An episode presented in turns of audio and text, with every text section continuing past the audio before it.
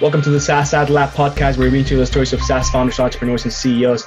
My name is Luis. I'm the founder of Phantom Agency, a digital marketing agency specialist in scaling SaaS companies. And today I have the pleasure of interviewing Antti. He is the CEO over at Loyalistic.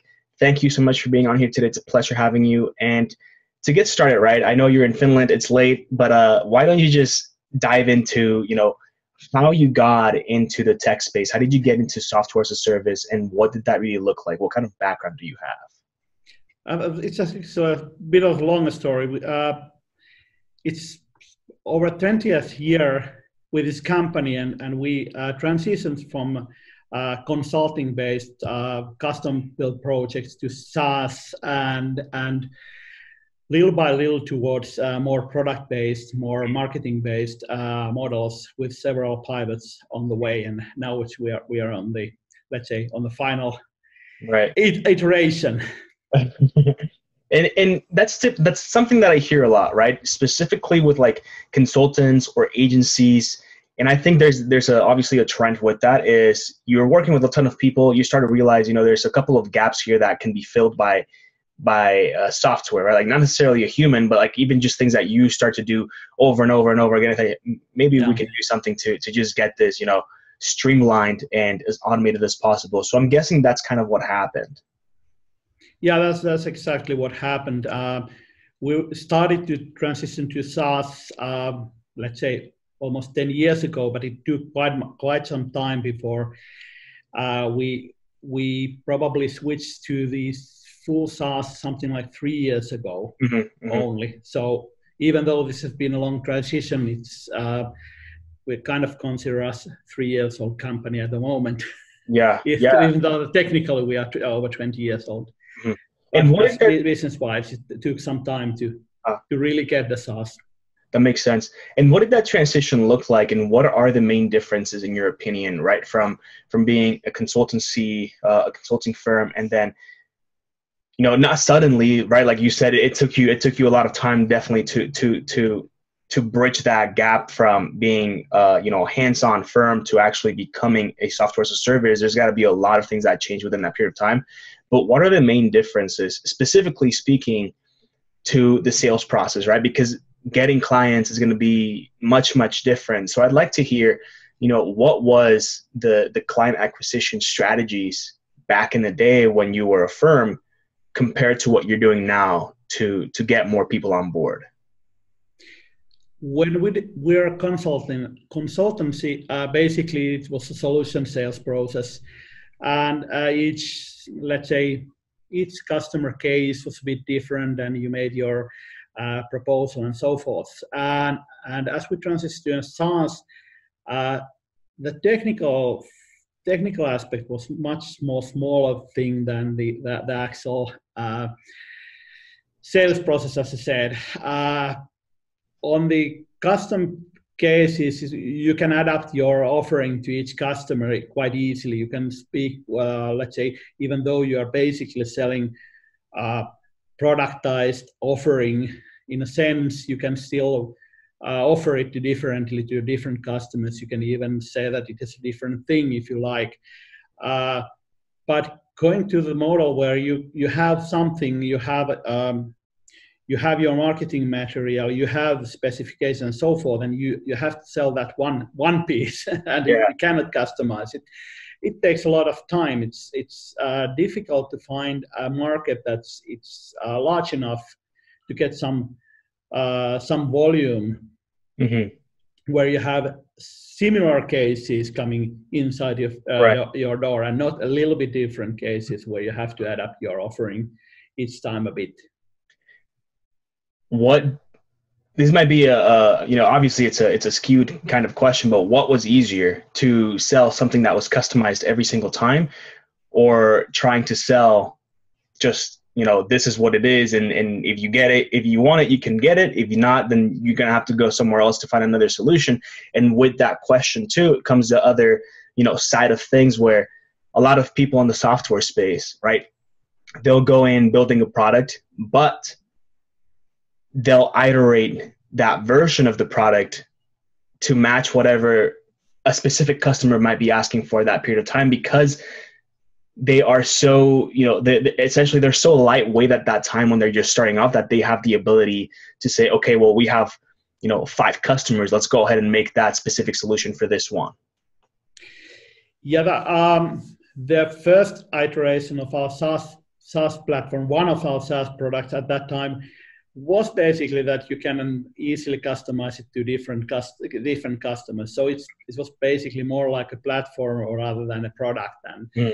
and with each iteration every two years or so we transition to a new kind of offering to new kind of customers we, uh, where the onboarding gets easier and easier and easier and we still not uh, fully there that we can remove the human touch out of the onboarding process, but we are quite close at the moment. Mm-hmm. Uh, and each time we have changed the market and the product and, and price point and so forth. So it's basically totally different product to totally different different and market. What was the, the the market that you were going for initially? Uh, the first initial market was digital digital asset management, the second one was uh, building portals, as we have done quite a few customer portals. Uh, and now we are in between, we had one for uh, customer loyalty, and this one is basically marketing automations and for small B2Bs. Mm. And how are, transition? Yeah, that's that's a. I mean, that's three completely different products totally different products. And, and the, the funny thing is that we still have customers in each of these, mm. although we don't have any mention of, of the, the last products on, on our website or any, any anywhere on our marketing material. And how, do, how does that work, right? Because now essentially, like, really, you have three different not companies, but you have three different three different types of products, right? You have you have the the the, the portals, you have the content management slash marketing automation yeah. and you have the other one but does that mean that you're i mean i would think that now you're not making updates or you're not making any changes to the to the you know to the first iteration. Yeah. And you're only you're, you're, yeah, you're all right. You're right. We're basically milking out those products. So we try to minimize everything we do with those customers. Mm-hmm. and and, and enjoy the monthly revenue as long as it comes with a minimum minimum investment. So basically, right. we maybe need to support them every few months or so. So it always takes some time to figure out what was the product, what we were thinking at that yeah, time. I don't even remember what it was. That's funny. Yeah. yeah. Um, so what is what is really you know client acquisition look like? What what what are the main marketing activities right now that Loyalistic is is spending time on investing money in to to bringing new users into the marketing automation platform? Uh, let me answer it um, with a little bit of twist. So we made a one big mistake that most of the SaaS companies in Finland do, and that was to start with uh, Finnish clients. Mm. And even though our aim is to go abroad or to go global, starting with uh, with local market have its consequences. And, and nowadays we're a bit of stuck with the uh, the operations we are running here in Finland and starting the, the English language operation on side, and they are so different with each other. And it's kind of, let's put it that way, the situation with the, the Finnish market is that uh, in a small market, you have to be quite broad. You have to, um, there's not, not many niches that are big enough. Mm-hmm. Uh, not even to run, for example, a ad campaign for one keyword or something like that. So the volumes are not there, meaning that you are all over the place, basically.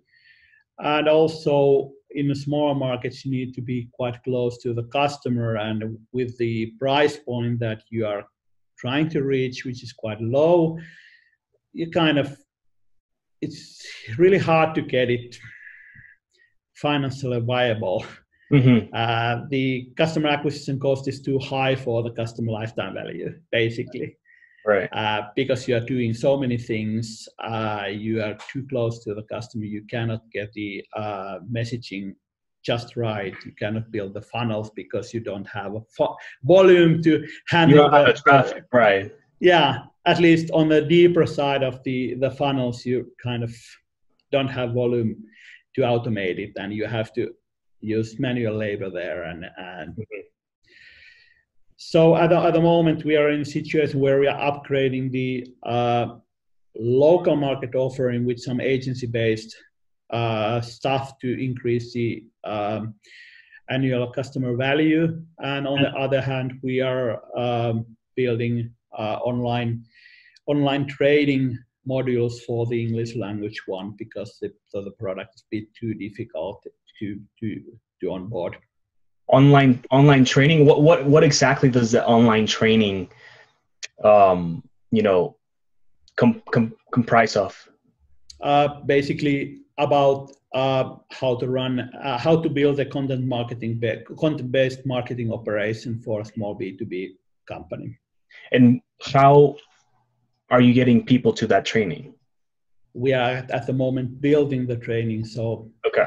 Basically, we are going to market it as as people are selling online courses in general, and the the product will be, let's say, an add-on, if right. if you like, quite similar to what what ClickFunnels is doing basically in their marketing. So they are selling the the product as an add-on yeah. initially, and once you have consumed the training part is you are basically uh, end up being a and subscription customer. Totally, totally, hundred percent. What does the team look like over at Loyalistic? Is it is everyone remote? Is do you have people uh, working in the in the office there in Finland? Uh, what does that look like? We have a couple of guys working uh, at the office, and and basically uh, we are using uh, partners to scale up our operation, local partners, uh, which we work in both ways, so to speak. We help their business, they help our business, but we don't need a, a huge team as the product is quite quite ready. We don't what have much problems in the product side. Can you elaborate a little bit on, on what you mean by partners that you like? You're talking about partners that are helping you with customer acquisition or partners that are helping you with building the product further? Uh, the product is quite ready, so we usually let's let's uh, start from that side. Uh, most of the feature requests uh, are coming internally, not from the customers. So we are pushing the product uh, much farther than the customers are requiring. Mm-hmm. Uh, so the that's not a bottleneck. On the other hand, we are working quite much with the with certain local agencies scaling our operation here. So uh, joint joint uh, for example joint webinars, uh, joint offerings like um, consultancy sets in the early early phase where um, for a little bit bigger customers and, and so forth. So Mm-hmm. It's it's quite a complicated operation, really, and and that's also the point that the local market requires quite a quite a complex and complicated operation. Yeah. So to get a bit of the stream here and there. When it comes to to the marketing of things right like obviously marketing locally like you said there, it's very limited right? You have you have not a lot of people in specific niches. So even if you want for that essentially you would exhaust them you know almost immediately. So like what is the most important thing in your in your opinion uh, in order to really educate people to get them into the funnels to get them to understand what the product is? What what does that marketing activity can uh, you know what does that mean? What is it what is that to you?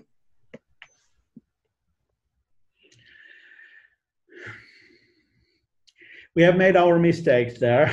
And and if if i start from that side is that the first mix, mistake we made is that our own marketing is so close to what we are teaching our customers to do that we sometimes mix them up and end up in a situation where we were using the tactics that our customers should be using whereas our price point is 10x lower than our customers' price point, and and um, that's actually what we have done in 2019. Basically, that we were um, marketing in a way that um, let the customers think that our product is a bit too complicated, a bit too pricey, even though that we we basically made it clear the price point, what the product is about, it's simple and so forth. But on the other hand, the webinars, the podcast, and so forth make it look like a uh, let's say 10x product and not 1x product. Mm-hmm. Something that where you need to have a project it takes several months to to buy and you have to meet the vendor several times and so forth it's kind of just made it look like that yeah and that that's one one message then i have for our customers that you, you really have to be careful that your marketing operation uh, paints the same picture as what what your product uh, about the simplicity of your product that, uh, and the price point and so forth. So yeah you have an enterprise process if you have a cheap product. Exactly. It's something important to note right? If essentially like if you're adding too many st- too many steps you could potentially be spending more than you need to to start acquiring users right? Like if you're doing if you're doing a, a very long funnel um, and and and in reality you could be doing a very direct response you know type of advertising. You you could potentially be shooting yourself in the foot by elongating the time it takes for somebody to actually make a decision, which means that you're at the same time, you know, enlarging the the the the cost of acquisition for that customers where if you were to go you know just very direct response straight into the point you could cut back a lot of that you know a lot of that marketing budget and and and decrease the number of of dollars that are you know dollars that it takes for you to acquire a new customer which means you could potentially deal with a shorter lifetime value per customer yeah yeah it could kind of too easily uh, you could just make cognitive dissonance for the customer that you are saying one thing about your marketing kind of paints a, a totally different picture with yeah. too complicated kind of things that you have a lot of stuff in your funnel or like we have a podcast where we talk a lot, uh, a lot about high level marketing stuff. It just kind of uh, yeah it's an enterprise stuff. Yeah. whereas the, you're targeting smes basically right.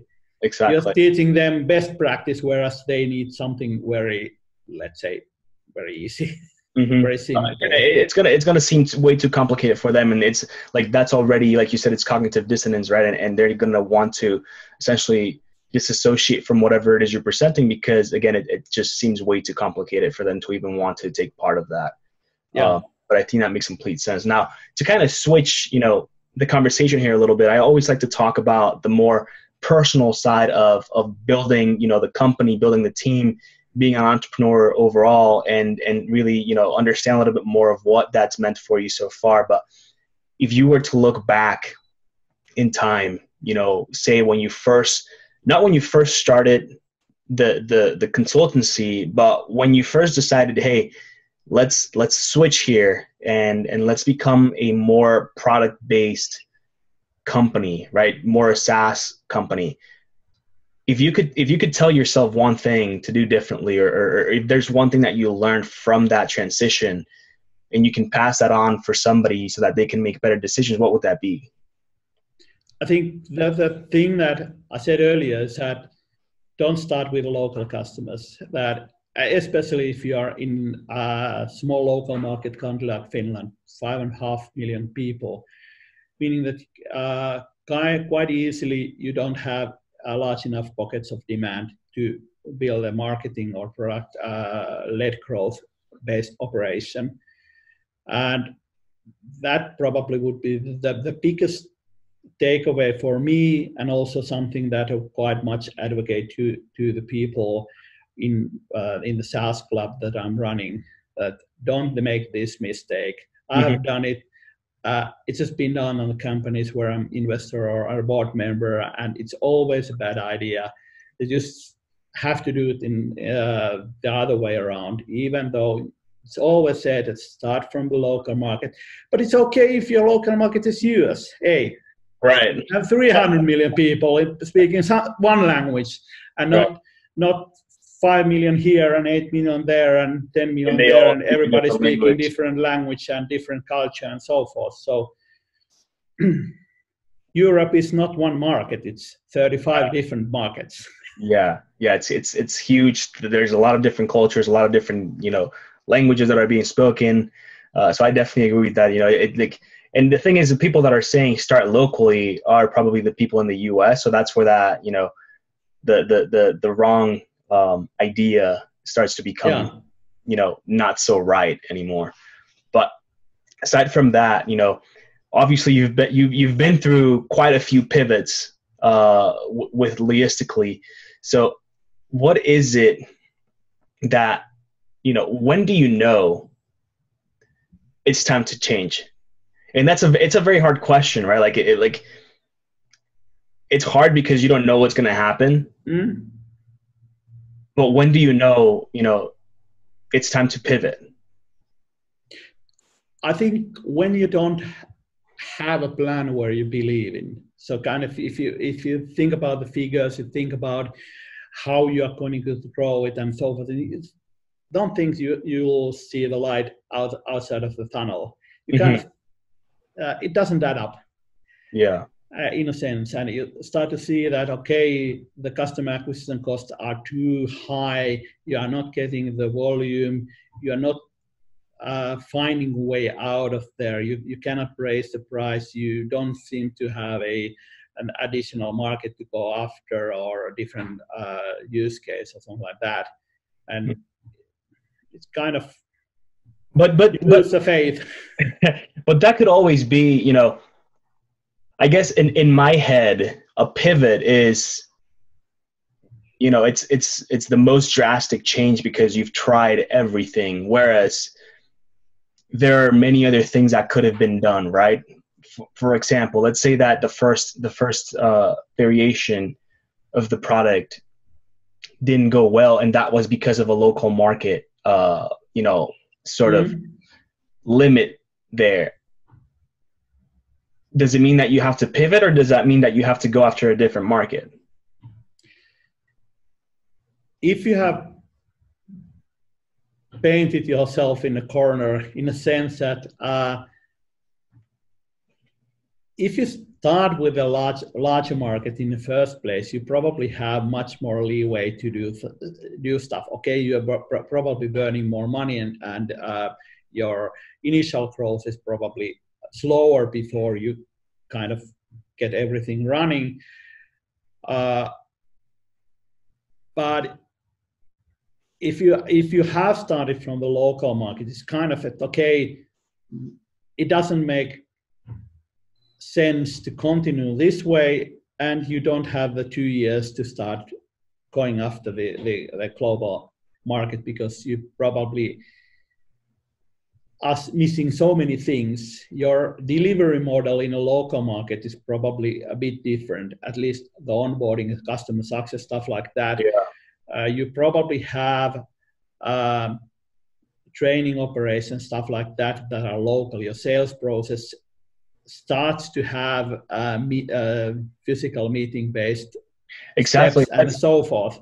Yeah, that's that's that's one of the things that I talked about in a in a previous uh, podcast with another person, right? Is changing countries and, and, and changing markets it, it doesn't only mean talking to different people but you have to think of the culture you know you know aspects of things because for example I, am from mexico right and and and even though i haven't lived there i've only lived there for, i only lived there for 10 years um, you know just knowing the people there they're not going to be so happy or not not happy but they're not going to be so fast to subscribe to something because they like to to to like you said they like to have those those monthly meetings in person and stuff like mm-hmm. that so it's going to be a lot harder for a company to go and say, okay, let's go into this new market because they have some different expectations. So it's always gonna like there's always those little things to think to think about that if you unless you're experiencing them, you're not gonna know until you're there. Yes, and, and uh, if you start with the local market or per market based strategy, we basically have to have a, a ACV quite high. Um, but if you work in the where your ACV is like thousands of uh, dollars or something like that, not several tens of thousands, uh, you you don't have much leeway. Mm-hmm. if you need to go to to meet them or uh, learn the local um, adjust your model to the local market it's quite hard to do if if your acv is let's say only let's say 20000 yeah. or 2000 or 1000 like in our yeah. case. Yeah there's there's definitely some some some some things to think about with those you know different scenarios if you could do one thing for loyalistic right this moment, what would that be?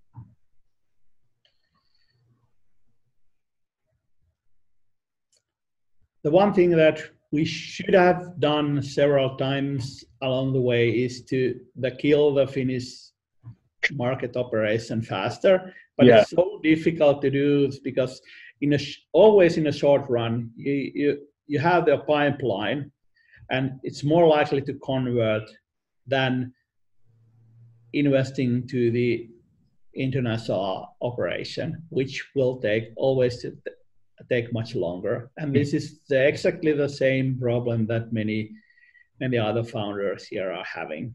It's yeah. always easier to run alongside your bicycle rather than stop and mount on the bike and start start oh, pedaling.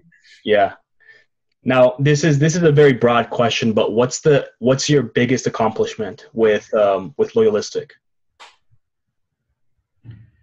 I think we have built several great products along the way. Uh, we have failed on finding the sc- uh, scalable growth model, finding the big enough uh, market segment. We have found quite a many customers, but not enough uh, to build a scalable operation on those. Uh, so I would say on on the product side, we we have done a, quite a many products uh, fairly early. Uh, so um, several years before the market get hot on that category, but we mm-hmm. have always failed on on commercializing that if you, yeah. if you like. That makes sense. That's a, i mean that's good you know it's always good to to fail fast and fail forward. You've definitely learned from from all those different things that you've tried and and went after. So i think that i mean i believe those are are accomplishments accomplishments within themselves for sure. And to, to kind of like start wrapping things up here Anssi, where can people find you online uh, loyalistic.com obviously, and anttipietilä.com. Okay. Uh, both handles in all social media sites, basically. Great, awesome. So if anybody wants to connect with Anssi, make sure you follow him. Go to his website, loyalistic.com, and uh, if you have any questions, shoot them over to him. And uh, do you have any questions for me? Not at the moment, I, I think. Okay. And uh, I guess that wraps it up. Thank you so much, Anssi, for being on here today. It's a pleasure having you. And uh, for anybody that's watching or listening, make sure to rate the, the podcast, give it a thumbs up, leave a comment if you want, and we'll get back to you and uh, we'll catch you soon. Thank you so much, Anssi. Thank you for having me. Take care.